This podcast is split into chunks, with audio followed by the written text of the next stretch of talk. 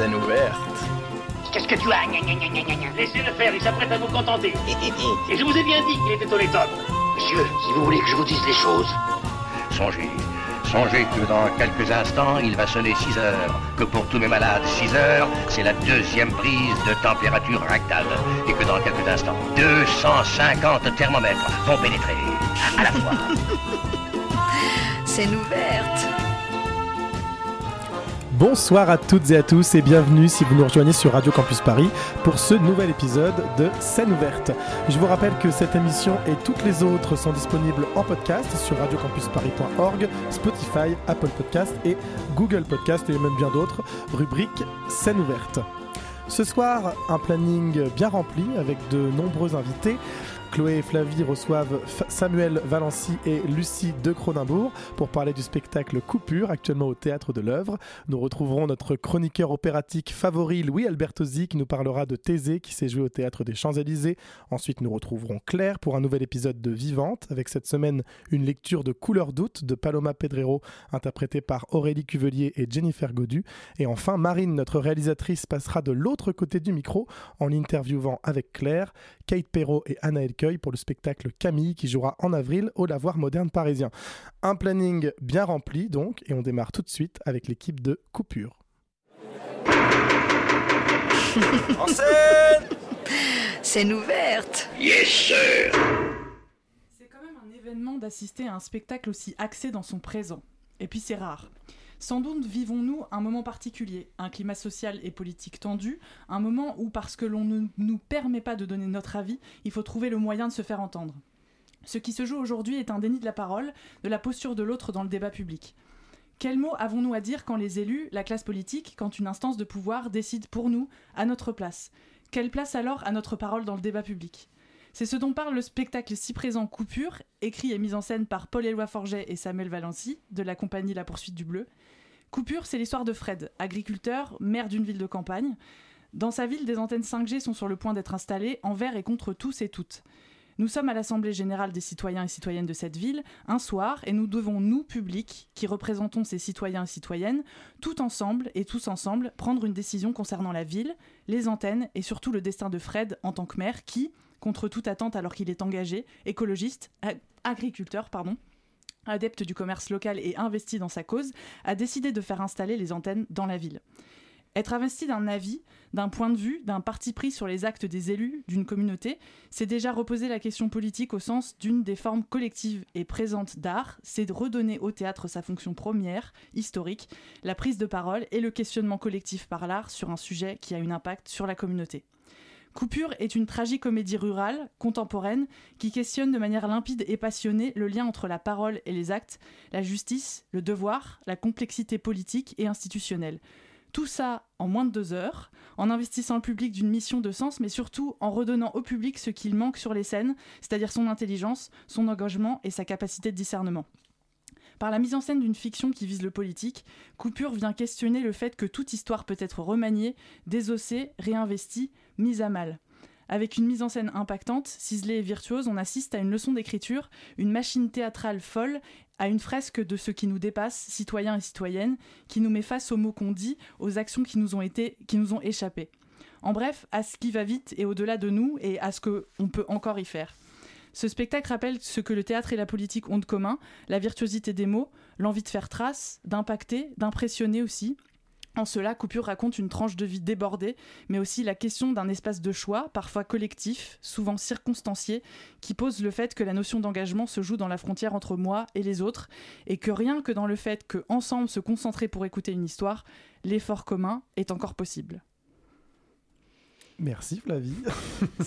Merci pour cette belle chronique. belle entrée en matière.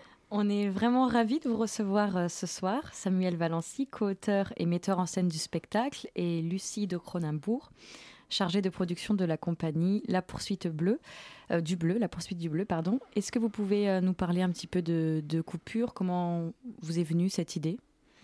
Sur, sur l'idée, en fait, c'est venu au moment des, des débats sur la 5G Et euh, Paul Éloi et moi, on cherchait depuis un moment à écrire un spectacle qui parlait de démocratie et un spectacle qui pouvait se faire vraiment qu'au théâtre, d'où le traitement dont vous avez parlé, où en fait on, traite euh, le public comme les citoyens et citoyennes engagés avec nous dans cette décision euh, collective.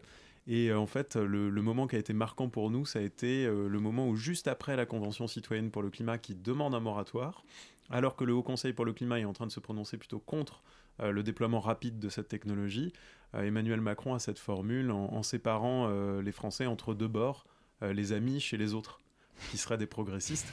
Et en fait, je trouvais assez passionnant d'avoir créé cette ligne entre nous alors qu'aucun débat n'avait eu lieu. Et quand le débat avait eu lieu à la Convention citoyenne pour le climat, les citoyens avaient tranché contre, et pas parce que c'était des amis, mais parce qu'ils avaient des questions.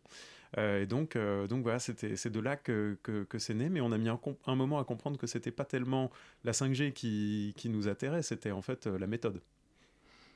Et la question du non-choix, en fait, et de la possibilité de, des gens de pas, de pas pouvoir réagir, ou en tout cas pas de pas pouvoir euh, prendre part au débat, finalement. Complètement. Euh, nous, la plus grosse découverte dans la documentation du projet, et ça a été assez hallucinant, c'est de voir qu'en fait, euh, aujourd'hui, l'aménagement du territoire, il est entre les mains des préfets et des préfètes, et que sur beaucoup de technologies, hein, on a pris les antennes, mais on aurait pu prendre l'éolien, on aurait pu prendre le solaire, on aurait pu prendre les sites de déchets nucléaires euh, en fait, les décisions se prennent pas là où elles vont avoir des conséquences. Mm. Et c'est très étonnant. Et du coup, ça pose aussi la question de qu'est-ce qui reste aux citoyens, euh, à part euh, la violence ou une créativité folle.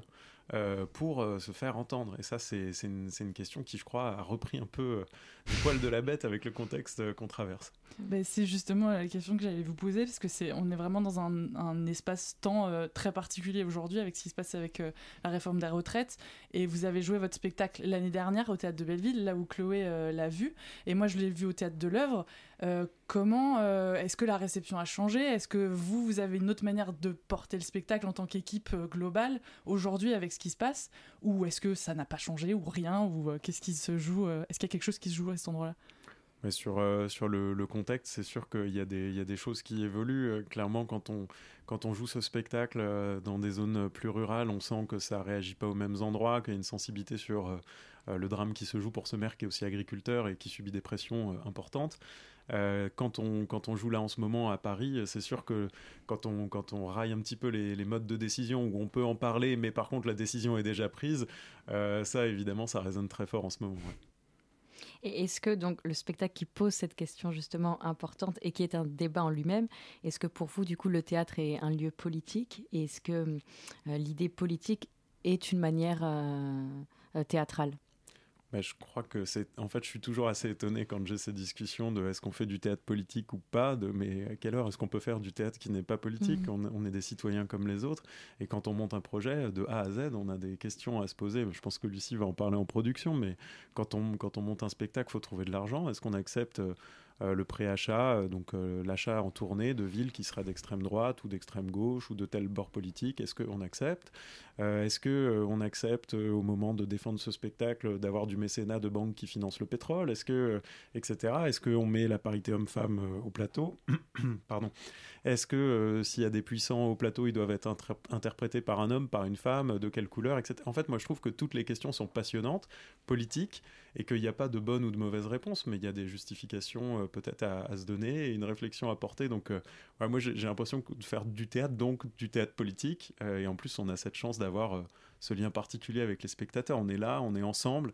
Et je dis souvent avec mon co-auteur, le, théâtre, c'est le lieu où on se divise, mais ensemble.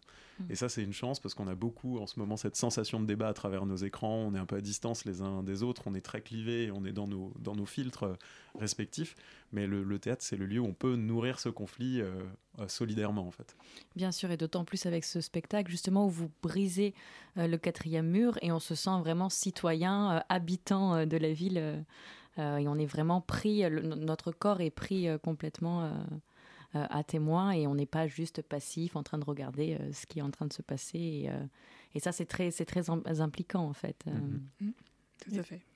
Et coupure, et je, pense que c'est assez important, et aussi un spectacle donc sur euh, le monde rural, sur la déconnexion entre la ville, la campagne, le rythme politique et le rythme de travail euh, agricole aussi. Et ce qu'on a trouvé très, très beau avec Flavie et, sidérant dans ce spectacle, c'est la mise en scène, les, espaces imaginaires que vous créez avec très peu d'éléments scéniques. C'est vraiment du théâtre, moi, comme j'aime, avec un plateau très épuré et, qui se fait avec presque rien et où finalement il y a tout, des, acteurs, de la musique live, des, jeux, euh, des jeux d'ombre, un côté très artisanal. Et tout, tout s'enchaîne. Et ce qui, à mon sens, le plus puissant dans ce spectacle, ce sont aussi les, moments de silence et de pause, les moments d'arrêt qui sont très très forts en comparaison avec euh, le rythme effréné, l'aspect déroulé qu'on peut voir dans le spectacle. Est-ce que la question du rythme, de la partition du texte est aussi liée aux espaces sociaux dont vous parlez? Comment est-ce que vous avez travaillé euh, le lien entre euh, l'aspect artistique, formel de la mise en scène et l'ancrage très particulier, très concret, documenté en fait sur le, monde rural? Sur, sur le rythme, en fait, on a, on a déjà on a fait ce qu'on aime voir. Mmh. On aime quand les choses sont assez limpides. On aime en tant que comédien jouer des choses qui vont vite. On aime euh, cette rythmique-là. Puis ça traduisait aussi à la vitesse avec laquelle les technologies se déploient dans une commune, les décisions se prennent, euh, le côté un peu absurde de on n'arrête jamais l'horloge.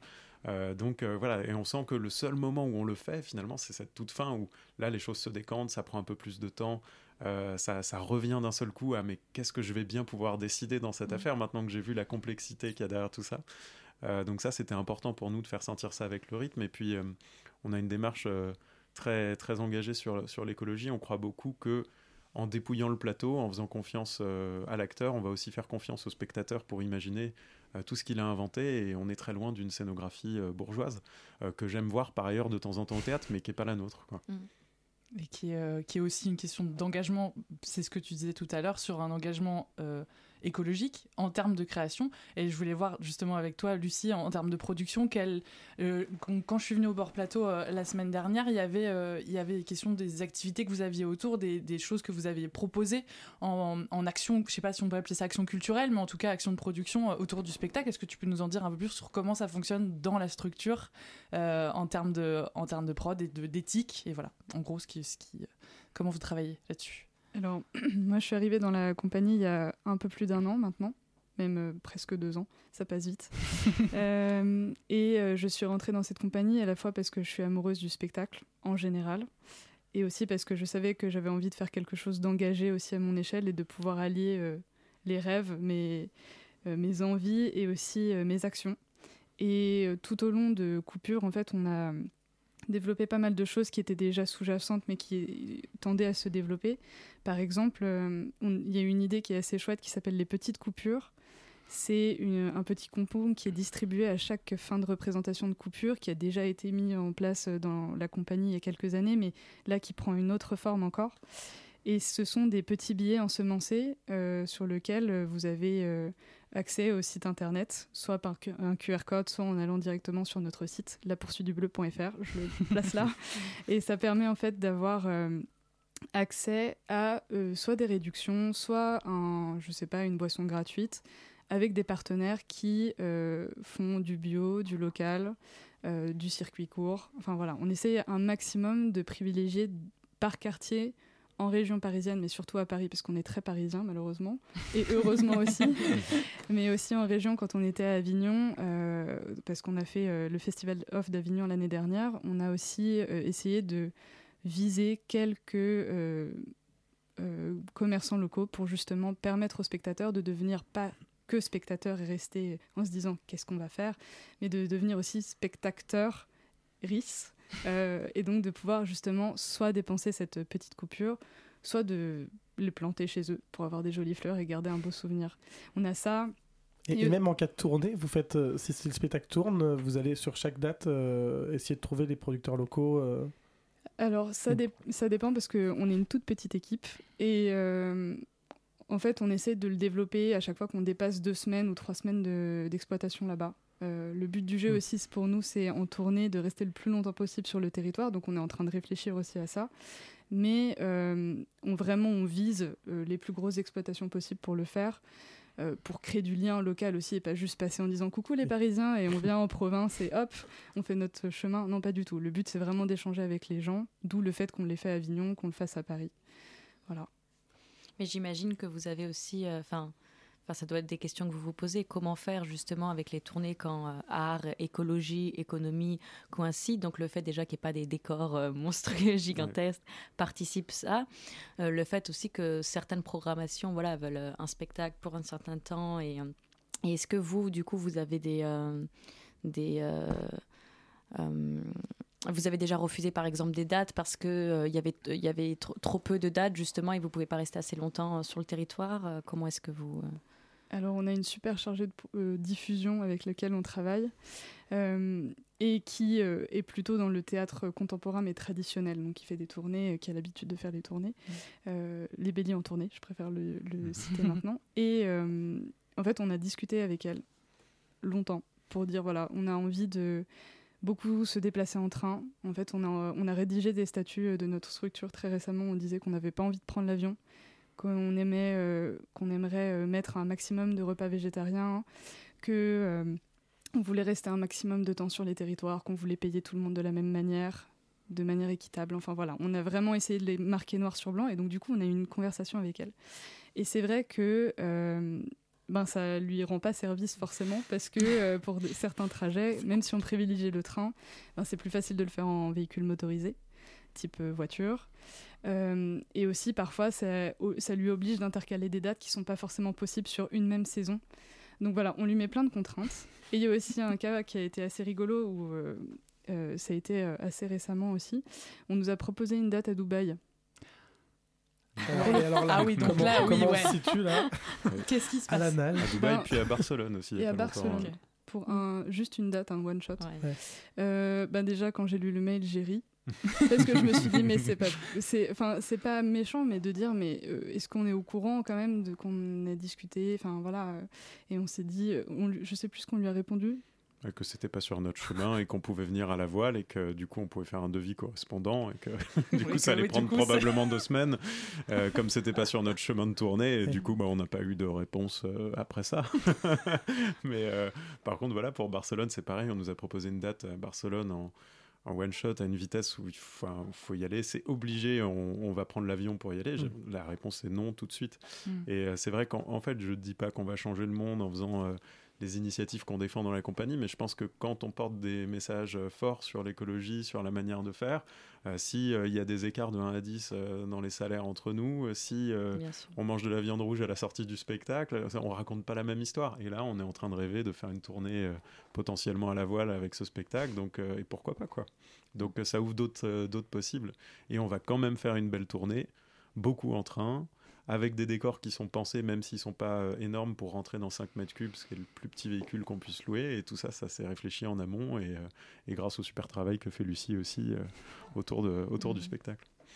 C'est des, des, bonnes, enfin c'est des bonnes pas des, pas des bonnes structures, pas des bonnes conditions, mais des, bons, euh, des choses qui, peut, des fois, font en sorte de remobiliser la créativité aussi, d'avoir tout un tas mm. de. C'est pas des contraintes, mais c'est des, des engagements. Moi, je pense que, c'est des, des, contraintes. Souvent, on dit quand on va faire de l'écologie dans le spectacle, on va nous ajouter des contraintes. Mais en, vrai, vous regardez le travail de n'importe quel artiste, de n'importe quel metteur en scène aujourd'hui, euh, il a à peu près les mêmes projecteurs au plafond dans toutes les salles. Il mm. sait à peu près qu'il n'y a pas la lumière du jour qui traverse. Il sait que son budget, il est limité par les subventions qu'il va bien pouvoir obtenir. Bref, les contraintes, il les a déjà. Hmm. Donc en fait, c'est juste euh, d'autres euh, d'autres contraintes à imaginer et peut-être qu'elles sont un peu libératrices aussi, parce que je crois que ce qu'on a réussi à faire avec, euh, avec Coupure, c'est à montrer que que la sobriété c'est pas l'austérité.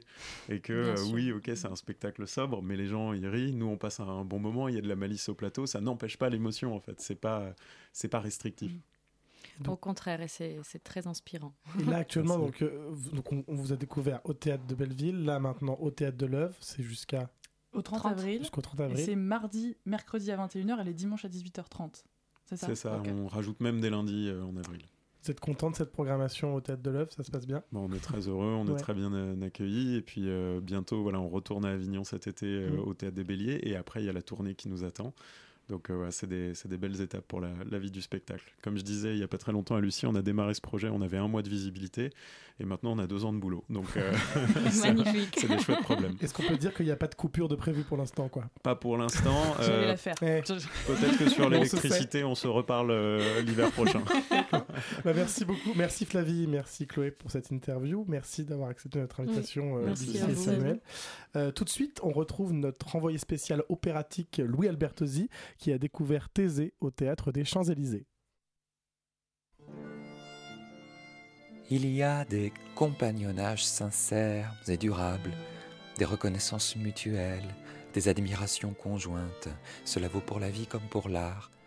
Et Thésée, la tragédie lyrique de 1675 qui réunit pour la troisième fois Philippe Quinault aux paroles, au livret et Jean-Baptiste Lully à la musique, n'est que l'orée prometteuse d'un lien qui fera naître encore huit autres opéras majeurs de la fin du XVIIe siècle français.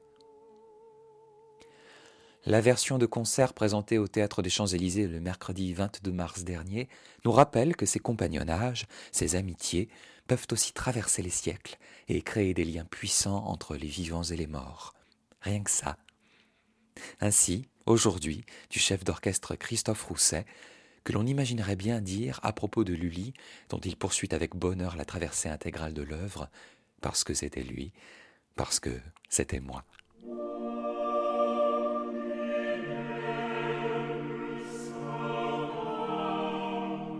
Le concert a permis de faire entendre une œuvre rare, voire oubliée dans le corpus luliste, et qui fut pourtant le plus grand succès contemporain de ses auteurs. Mais si Christophe Rousset excelle toujours autant dans ce répertoire, entouré de deux merveilleux ensembles, l'Orchestre des talents lyriques et le chœur de chambre de Namur, on sort de là sans être tombé amoureux et en se disant que quand même, pour du Lully Kino, c'est une œuvre un peu palote. Il faut croire que la postérité a parfois raison. Pourtant, ne jouons pas les peines à jouir, et citons quelques moments particulièrement beaux.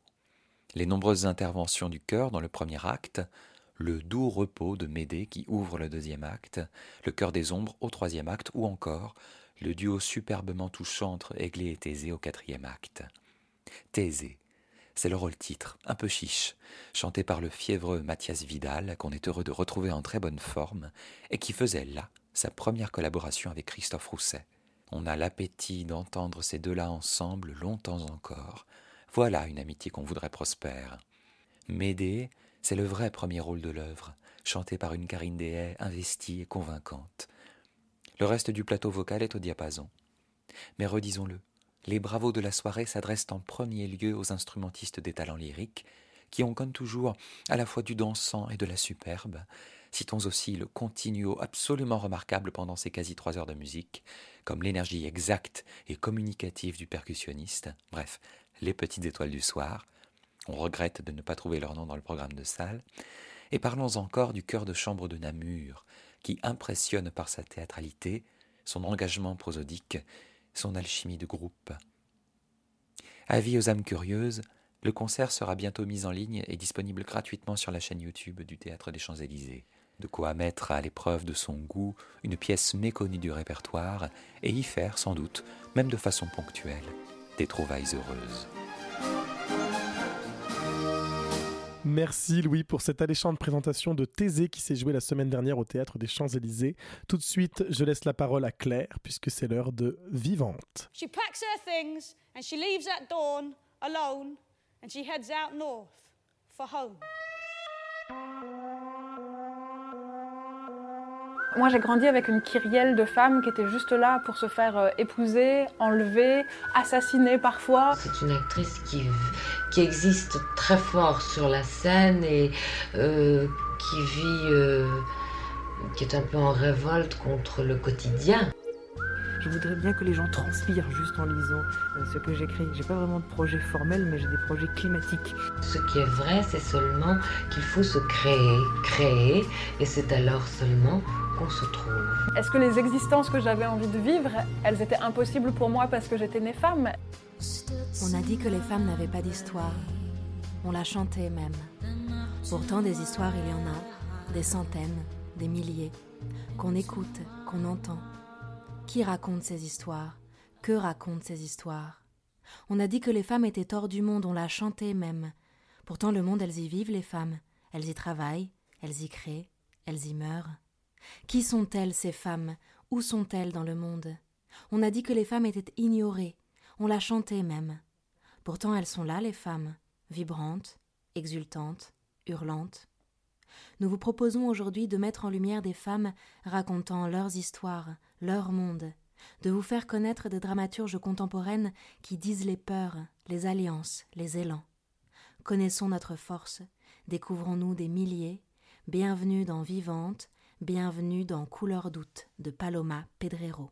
Creo que el arte solo tiene sentido si, si hay algo que, lo, eh, que te lleva a, a querer mejorar las cosas, porque si no se convierte en algo autista. Cette voix, c'est la voix de Paloma Pedrero, comédienne, essayiste, directrice de théâtre et aujourd'hui la dramaturge espagnole la plus jouée au monde. Active dès le début des années 80, Paloma Pedrero est l'une des protagonistes du renouveau du théâtre madrilène après la mort de Franco. Sa première pièce, L'appel de Lorraine, est jouée en 1985 et elle reçoit deux ans plus tard le prix Tirso de Molina pour Un hiver de lune joyeuse. Son théâtre est réaliste, tout à la fois cru et poétique, et traite des questions d'identité, de genre, des multiples manières d'être ensemble, d'être au monde. En 1987, Paloma Pedrero écrit la pièce Couleur d'août, publiée sept ans plus tard en France aux éditions du Laquais et traduite de l'espagnol par Pascal Pogam. Maria est artiste plasticienne. Elle est dans son atelier, la fenêtre est ouverte sur le jardin, il fait chaud. Elle attend quelqu'un, le retour d'un être cher, Laura. Maria la redoute et l'espère en même temps. Quand Laura fait son entrée, c'est tout un passé qui ressurgit, des années de séparation, la douleur, les arrachements, et puis une joie, un peu bancale, retrouvée. On comprend qu'un homme les a séparés. Comment vivre au présent sans se perdre dans les souvenirs? Que se disent deux femmes qui se sont aimées, puis se sont éloignées sans jamais s'oublier? Quel secret porte-t-elle en elle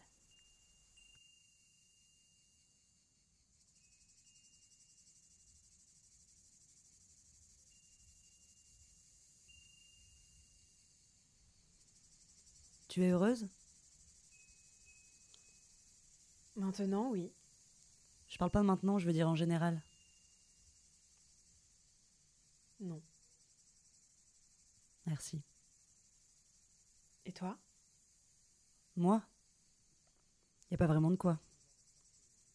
Je suis seule et j'ai rien. Ça fait quatre ans que je touche plus un pinceau. Huit ans que j'aime plus personne. Je peux plus. Je suis très malheureuse. Je m'occuperai de toi. Je rêve encore de ce salaud. Toutes les nuits. Ses yeux noirs, son grain de beauté sur la poitrine, sa force d'homme sans amour. Tu l'oublieras. Je t'aiderai. J'ai foutu ma vie en l'air à cause de lui. Alors que je commençais à m'en sortir, à me faire un nom, il a fallu que je laisse tout tomber, que je me sauve en courant. Je t'aiderai à l'oublier. Les hommes. Ils nous pénètrent pas par le sexe, c'est pas vrai. C'est par un autre chemin qu'ils entrent en nous. Dors maintenant. Dors. Ils trouvent un autre chemin. Mais ça se referme derrière eux, et il n'y a plus d'issue. Par où on peut les faire sortir? Dis, par où? Calme-toi, calme-toi. J'ai couché avec tellement de mecs. J'ai tellement bu. J'ai inventé des tas de trucs pour aimer. J'aurais dû l'oublier. C'est pas les occasions qui ont manqué. Je suis folle, j'ai pas pu. Moi aussi, je suis folle. Mais t'en connais, toi, des gens qui ont toujours les idées claires? Et mes rêveries C'est encore pour lui. Toutes mes rêveries, je les gaspille à me réinventer les retrouvailles. Je ferme les yeux, et ça y est, je me fais mon film. J'arrive, je sonne. Des bruits de pas, c'est lui. C'est son pas. Il ouvre. On se regarde. J'ai mis ma robe rouge. Il me trouve très belle, je le vois bien. C'est lui qui parle en premier. Salut Laura. Je lui donne un baiser très léger tout près des lèvres et il se met à trembler. Alors il dit Ça fait huit ans que j'attends ce moment. D'autres fois, je le croise dans la rue par hasard. C'est à peine si on se rentre pas dedans. Et maintenant qu'il est à portée de ma main, au creux de ma paume, Je peux pas, j'ai peur, je sais que tout va recommencer comme avant. Oublie-le. Empêche-le de venir se mettre entre nous. Quand je dis tout, je parle du sexe. Les hommes, ils peuvent être fous de désir pour toi sans qu'il y ait rien d'autre que ce désir, rien. Pas une goutte de sang, pas une larme, rien que leur semence. Leur semence. Arrête, Laura. Oublie tout ça. Aucun homme ne m'a fait l'amour mieux que lui. Mon corps, c'était un pur baiser dans son corps. Tout mon corps abandonné sous ses mains. Il suffisait qu'il me frôle, même à peine. Et j'avais tout compris. Je savais que ça valait la peine de vivre. C'est pour ça que j'irai pas, c'est fini. Oh oui, heureusement, c'est fini. Et si je le vois, je lui dirai Je veux plus t'embrasser, ni te mordre, n'approche pas. Je voudrais pénétrer tout entière dans sa bouche pour le caresser de l'intérieur. Le dernier voyage pour la mort. Mais je lui arracherai pas le cœur, non. Laura, arrête. Tu délires. Ce serait une mort trop douce. Je dirais à son cœur Bonjour, mon amour. Parce que même si je lui arrachais le cœur, il continuerait de vivre. Laura. Alors je descendrai dans ses tripes, je trouverai le chemin où passer ma tête, et crac Le sexe arraché, Juan mort pour de bon Arrête de dire ces horreurs. Tu délires, tu es malade. Juan, c'était un. C'est quelqu'un de normal. Comment il peut bien être maintenant? Moi, je sais. Il doit toujours avoir la même voix? Je suis restée, moi. La vie a continué pour tout le monde, longtemps après ton départ. Je veux rien savoir. Il faut que tu saches. Il faut bien accepter de revenir à la réalité. Un jour. Tu imagines, Juan, jaloux à cause de moi? Laura Qu'est-ce qui te prend? Tu ne m'écoutes pas J'essaie de te dire quelque chose. Je le verrai pas, la voilà, la seule vraie mort. Tu vas m'écouter Et tout ça pourquoi? Juan? Ne prononce pas ce nom. Cet homme, il est parti. Il est plus là. Me dis rien, je t'en supplie, je veux rien savoir. C'est bon. Comme tu veux. On fait toujours comme tu veux. Viens avec moi. Où ça? Je vais laver cette jolie figure. C'est mes pensées qu'il faudrait laver. Tu peux faire ça? Je vais essayer. Alors Et ces pensées, comment ça va? Complètement emmêlé. Un vrai sac de nœuds. Coiffe-moi, s'il te plaît. Oui. Je vais te faire belle. Belle. Belle comme une mariée.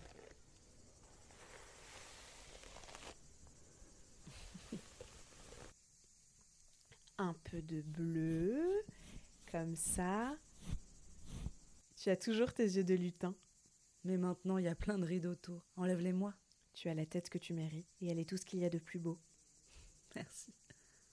Et toi, tu méritais pas de rides apparemment. Tu m'as pas bien regardé quand je ris ou que je pleure, quand je dis la vérité.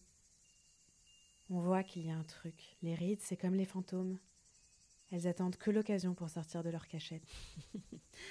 tu vas les remettre dans leur cachette, mes fantômes? Un peu de couleur. Comme ça, tu es encore plus belle.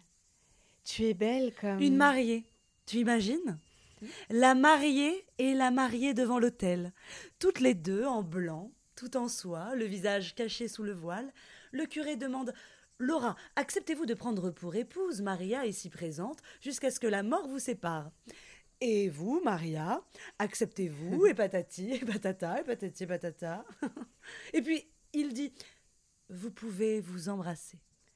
Alors, toutes les deux, elles soulèvent leur voile, se regardent et mélangent leur rouge à lèvres. Les invités papotent.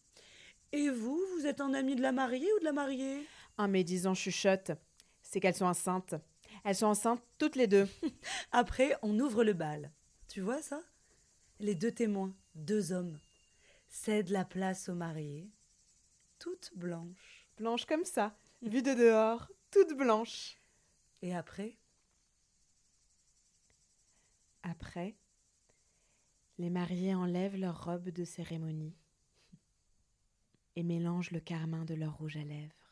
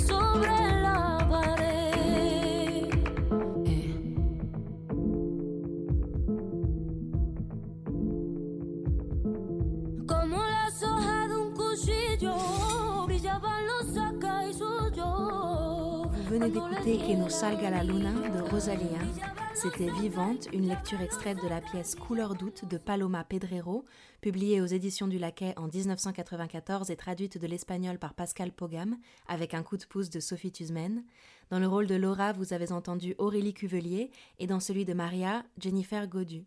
Vous pourrez applaudir Aurélie en mai au théâtre de la Manufacture des Abbesses à Paris, dans la pièce Diagonale, avec un S entre parenthèses, pour six dates exceptionnelles, et en juillet au Festival d'Avignon dans Phèdre de Racine, au théâtre du Roi René. Quant à Jennifer, vous la retrouverez au printemps et sur vos écrans dans Novus Orbis, un court-métrage de Joël Nsewo Solo, et dans Ultimate, une web-série de Bob Fokua. Au printemps toujours, elle sera sur les planches et en tournée avec sa compagnie de théâtre jeune public Joli Cœur, dans des pièces au titre aussi alléchant que Les potions magiques de la sorcière Chouchou ou encore Le fabuleux voyage de Toudou. Tout un programme. À vous les studios. Merci beaucoup Claire, merci Jennifer et Aurélie pour cette lecture. Je propose eh bien qu'on reste avec toi Claire et qu'on te suive accompagné de Marine à la rencontre de Kate Perrault et Anna Elcueil pour parler du spectacle Camille. Tu as tort de penser qu'il s'agit de toi. Tu es un sculpteur, Rodin. Pas une sculpture. Tu devrais savoir. Je suis cette femme vieille qui n'a que le temps sur les os. Et la jeune fille à genoux qui ne retrouve déjà plus sa jeunesse, c'est moi aussi. Et l'homme, c'est encore moi. Pas toi. Je lui ai donné toute ma dureté. Il m'a légué son vide en échange. Voilà. C'est trois fois moi la Sainte Trinité, la Trinité du vide. Sœur de Paul Claudel, maîtresse et élève de Rodin. Comment se construire quand on est systématiquement identifié par rapport à un autre que soi? Comment exister et faire exister son art quand on est sans cesse et toujours le complément du nom des hommes? Qui êtes-vous, Camille Claudel? Ce sont les questions auxquelles Anaël Cueil tente de répondre dans sa belle mise en scène du spectacle Camille, écrit à quatre mains avec Jean Husson à partir de la correspondance de la sculptrice. Sur scène, les acteurs et les actrices virevoltent autour de Camille. Les corps tournent, se meuvent, vont et viennent, comme aspirés vers un ailleurs. Au centre de la scène, ancré au cœur de l'atelier, au pied de ces blocs de marbre, car c'est là sa place, demeure Camille, interprétée par la brûlante Kate Perrault c'est l'œil du cyclone. Il y a comme un feu en elle, de créer, de prendre la place, de redistribuer les rôles, d'abolir les frontières, de vivre enfin. Camille Claudel a sculpté beaucoup, a aimé passionnément et s'est vue entravée dans sa course folle à la vie, une météorite. À la fin du XIXe siècle, Camille Claudel est une figure majeure du paysage artistique parisien. L'État lui commande des œuvres, elle a de riches mécènes, elle est exposée partout et jusqu'à Chicago. Son art de la sculpture est neuf et visionnaire elle invente de nouvelles formes. Et puis le début de siècle lui est fatal. Séparée de Rodin, recluse dans son atelier, diagnostiquée paranoïaque, elle est internée de force par son frère et sa mère en 1913. Elle ressortira de l'asile en 1943, morte de faim, son corps enterré dans le carré des aliénés du cimetière de Montfavet, ses restes abandonnés transférés à l'ossuaire. Sur la scène, Kate Perrault donne un corps à celle qui fut la sculptrice des corps par excellence, le corps comme lieu privilégié de l'expression amoureuse, de la trace, de la vieillesse, de la perte. Et c'est ce à quoi on assiste avec Camille, une chorégraphie des corps, de la chair, de l'os et du plâtre, un tourbillon de vie pour nous faire redécouvrir celle d'une artiste oubliée mais visionnaire, une artiste nécessaire, un acte nécessaire. Nous avons le plaisir de recevoir ce soir l'autrice et metteuse en scène de ce spectacle, ainsi que l'actrice principale, Anaëlle Cueil, Kate Perrault. Merci d'avoir accepté notre invitation. Merci à vous. Merci beaucoup. Avec Marine, euh, on avait quelques questions à vous poser. Du coup, c'est moi qui veux me lancer la première euh, dans le bain. Camille, c'est un spectacle qui fait la part belle aux femmes artistes, et j'utilise le pluriel ici parce que la lumière est faite sur Camille Claudel, interprétée par Kate donc, mais aussi sur Jessie Lipscomb, sa collègue sculptrice interprétée par toi, Anaëlle. Pourquoi avoir choisi cette figure féminine en particulier? Je pense que la question s'est posée à un endroit, euh, quand on a voulu écrire ce texte sur Camille Claudel, de euh, d'avoir le lien aussi avec les gens qui ont été importants dans sa vie. Et ça paraissait essentiel pour moi, la figure de Jessie Lipscomb, parce qu'elle euh, elle représente aussi les artistes féminines qui auraient pu euh, devenir et qui, et qui ne sont pas devenues à un endroit, parce qu'il y en a beaucoup.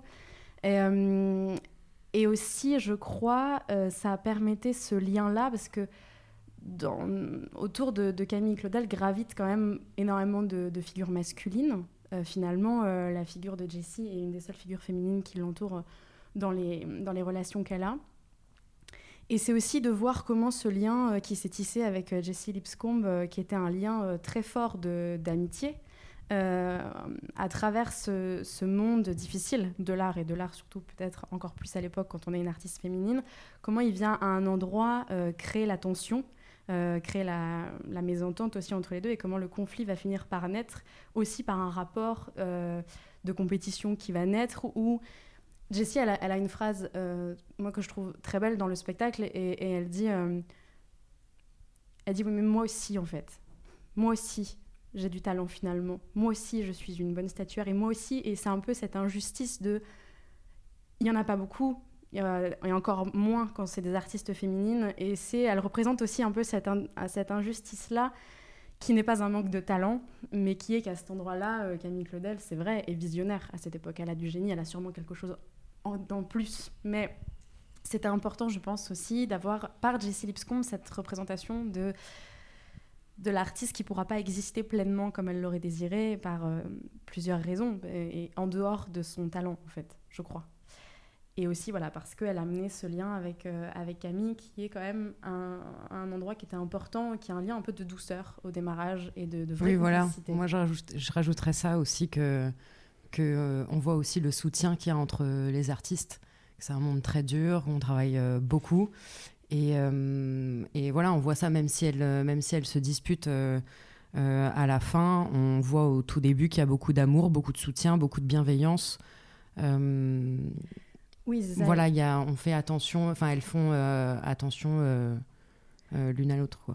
Oui, oui, et, probablement que du coup, la rupture qui va être extrêmement douloureuse et dévastatrice aussi pour Camille Claudel à cet endroit-là, la rupture est, d'autant plus, d'autant plus difficile, même je pense en tant que spectateur et spectatrice, que elle a, elle a avant, enfin avant, on a, on a constaté de leur lien très très intime, très très fort ce qui rend la rupture entre les deux, je pense, encore plus douloureuse même en tant que, regard extérieur. Oui, tout à fait. En fait, elles sont liées euh, à plein d'égards. Ce sont des amis, ce sont des artistes. Et donc, du coup, en effet, cette, cette rupture, elle va être vécue comme un véritable arrachement parce que vous, il y aura eu toute cette relation en amont qui a été construite. Et c'est vrai que moi, de ce que ce que je retiens de, de mon, expérience aussi, c'est, en tant que spectatrice, c'est ce, ce, ce qui a été créé entre ces, deux, entre ces deux personnages, entre Camille et Jessie, on en retient une et, et pas l'autre. En fait, l'histoire a aussi, euh, a aussi fait son travail. Mm, complètement.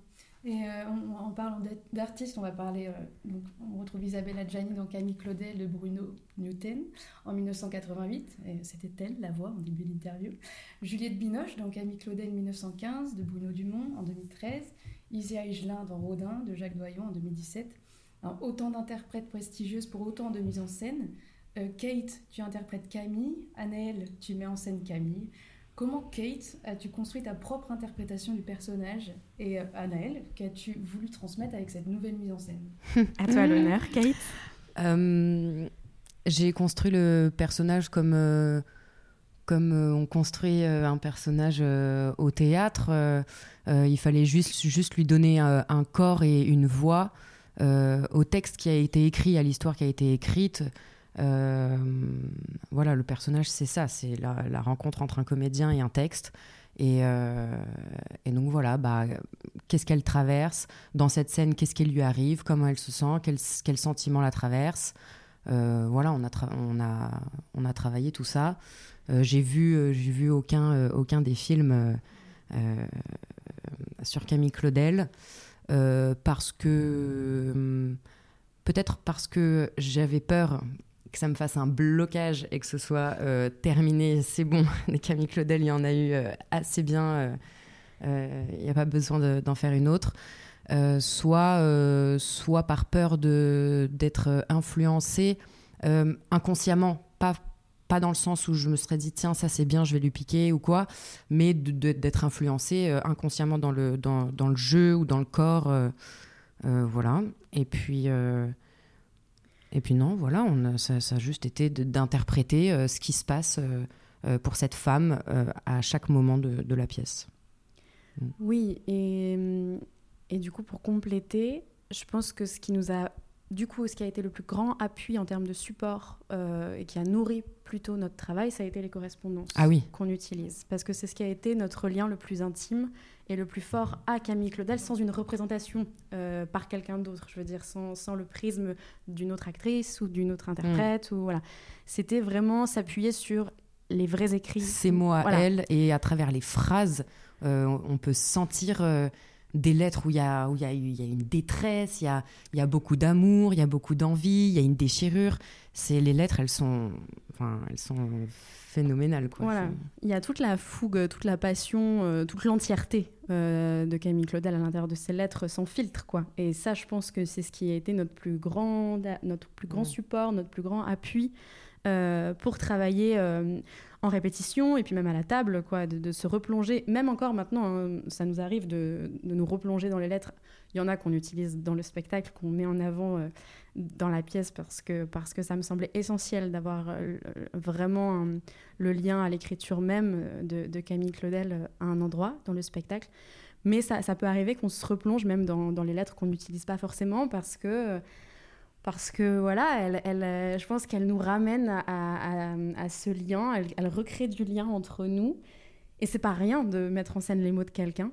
Euh, je pense que ça, il faut pas le perdre de vue non plus. Donc c'est vrai que voilà, moi j'ai plaisir parce que c'est toujours une source merveilleuse de voilà d'écriture, de, pouvoir euh, de pouvoir relire et se replonger dans les lettres. Donc je pense qu'il y a eu ça et le travail qui a été fait, nous, la chance qu'on a eue pour aussi, je pense, j'ai l'impression pour la construction du personnage, c'est qu'on a travaillé en résidence pendant mm. une grande période. Et je pense que cette sensation d'immersion nous a aussi été bénéfique, je pense, à un endroit. Et pour toi et pour moi aussi, même dans la direction de voilà, pendant plusieurs semaines, de, de vraiment euh, essayer de, de s'immerger complètement dans cette histoire. et dans... Avec les deux auteurs, du coup, aussi, il y avait Jean. Voilà, exactement. Euh, et ça, c'était une euh, chance aussi, parce que du coup, Anaël et Jean avaient beaucoup, beaucoup échangé.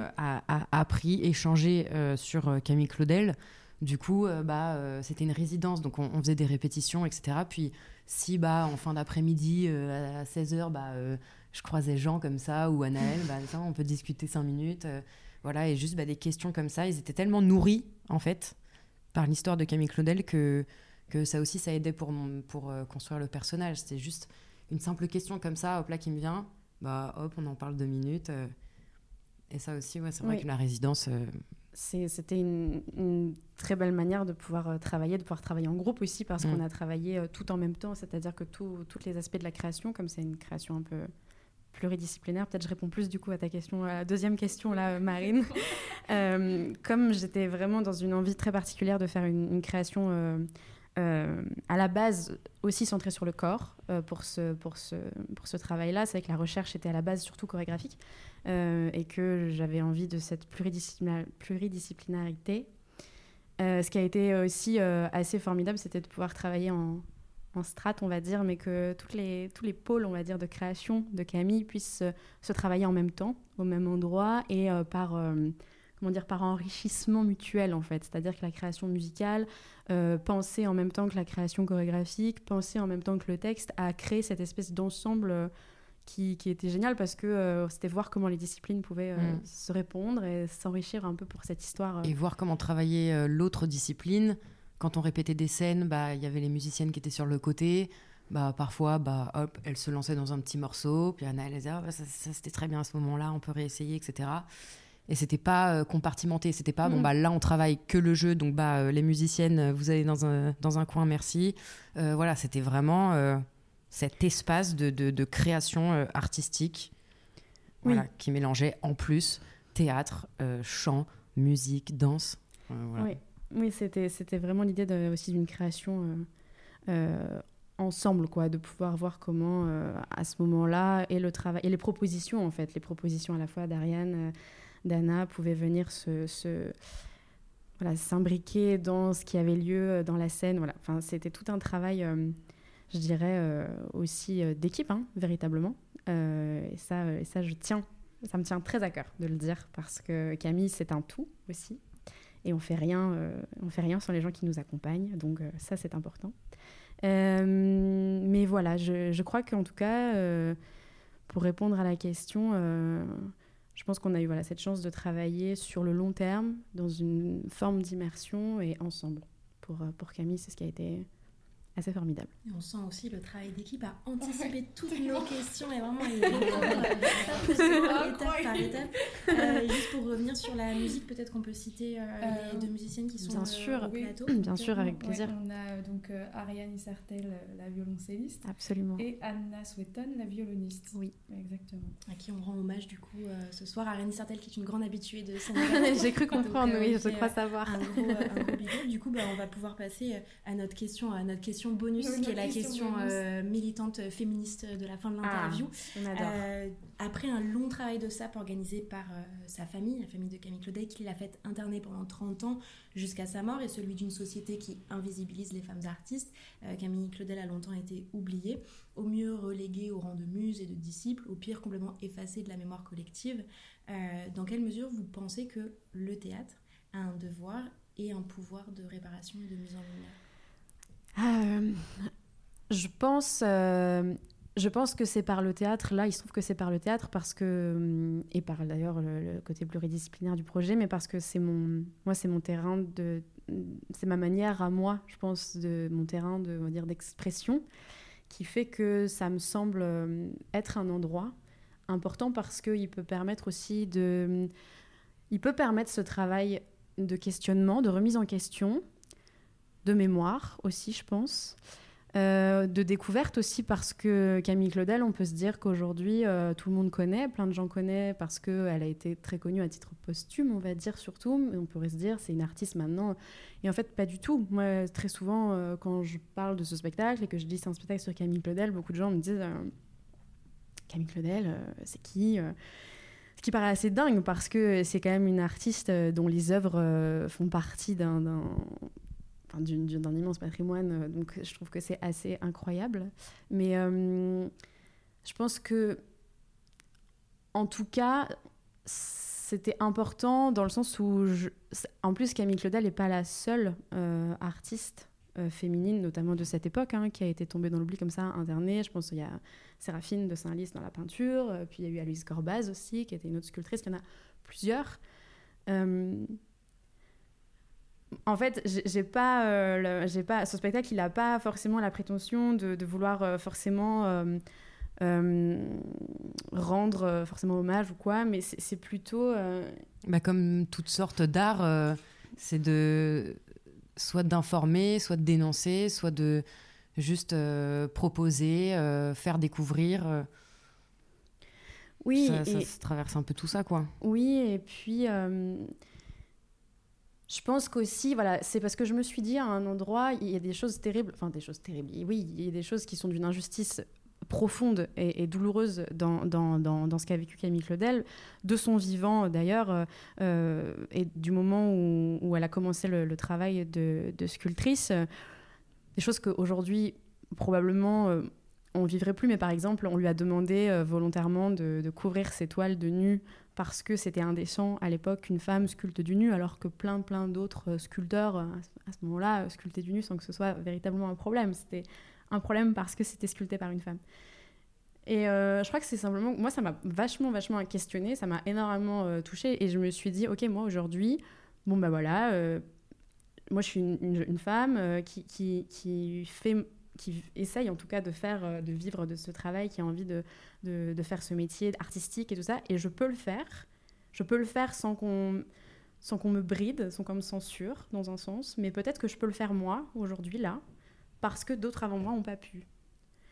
Et euh, ça, c'est vachement émouvant. Moi, ça, moi, ça m'émeut vachement. Mais, mais parce que je me dis, c'est tout un héritage aussi. Ça questionne tout, toutes ces questions-là et tout le chemin qu'on a fait, mais tout le chemin qu'il y a encore à faire. C'est et pour moi, le théâtre est l'endroit de ça aussi, parce que c'est un endroit d'expression et c'est un endroit de questionnement, de, de, bouleversement aussi, et que, et que, et que c'est un endroit d'engagement, peut-être aussi un endroit, je, me dis ça. Je, vois le théâtre comme un, endroit aussi d'engagement, de, de, et, voilà, et, de partage de ce qui nous touche. Et voilà, c'est aussi partager cette histoire avec les gens et se questionner sur, euh, voilà, sur euh, sur ce rapport-là à l'art, sur, sur euh, défendre cette nécessité de liberté absolue quand on fait de l'art et que, et que, et comment on est touché par ça et comment on, peut le transmettre. Je, crois que vraiment c'était ça au départ quand, je me suis quand j'ai pensé ce spectacle, c'est parce qu'il y avait j'étais profondément touchée par cette histoire. En fait, je pense que ça passe par ça. Et le théâtre comme lieu d'émotion pure, dans le sens où c'est ce qui nous met en mouvement. Oui. Du coup, on va inviter le public à être mis en mouvement par cette pièce. Ça va être l'instant euh, agenda concret. Oui, oui, Et oui, parce que vous pouvez retrouver Camille, K-M-I-2-L-E, de Jean Husson et Anna Elcueil. Ce sera à retrouver au Lavoir Moderne Parisien. Ça jouera du 12 au 16 avril, du mercredi au samedi à 21h et le dimanche à 17h. Ça dure 1h20 et on vous recommande vivement ce spectacle. Prenez vos places. merci beaucoup. Merci. Merci, beaucoup. Merci beaucoup. Merci à vous quatre pour cette interview. Et c'est déjà la fin de cette émission très riche. Il est l'heure de vous donner rendez-vous, non pas dans deux semaines, mais dans un mois sur Radio Campus Paris, puisque nous serons de relâche pour le lundi de Pâques. C'est la faute de Marine qui a décidé de manger des chocolats et qui donc n'est pas disponible. Non, c'est faux, c'est pas du tout vrai. Euh, mais donc, bon, profitez des chocolats. Nous ne serons pas là, mais euh, je vous rappelle que vous pouvez retrouver cette émission et toutes les autres en podcast sur Apple Podcast, Spotify, euh, Google Podcast, notre site radiocampusparis.org et bien d'autres applications de podcast rubrique scène ouverte. Je remercie nos invités du jour, Samuel Valency, Lucie de Cronenbourg, eh, je l'ai mal dit, je le savais, Lucie de Cronenbourg, Aurélie Cuvelier, Jennifer Godu, Kate Perrault et Anna Elcueil, mes partenaires d'émission qui étaient ce soir Flavie Bito, Chloé Rey, Louis Albertosi et Claire Sommande. Et elle était pour vous ce soir à la réalisation et derrière le micro, notre merveilleuse Marine Rouvray qui aime les chocolats. Et enfin, je vous remercie vous, très chers auditeurs, pour votre fidélité et je vous donne rendez-vous dans un mois. Et d'ici là, vous avez le temps, courez au théâtre. Scène ouverte. Qu'est-ce que tu as? Laissez-le faire, il s'apprête à vous contenter. Et je vous ai bien dit qu'il était au top. Monsieur, si vous voulez que je vous dise les choses. Songez, songez que dans quelques instants, il va sonner 6 heures. Que pour tous mes malades, 6 heures, c'est la deuxième prise de température rectale. Et que dans quelques instants, 250 thermomètres vont pénétrer à la fois. Scène ouverte.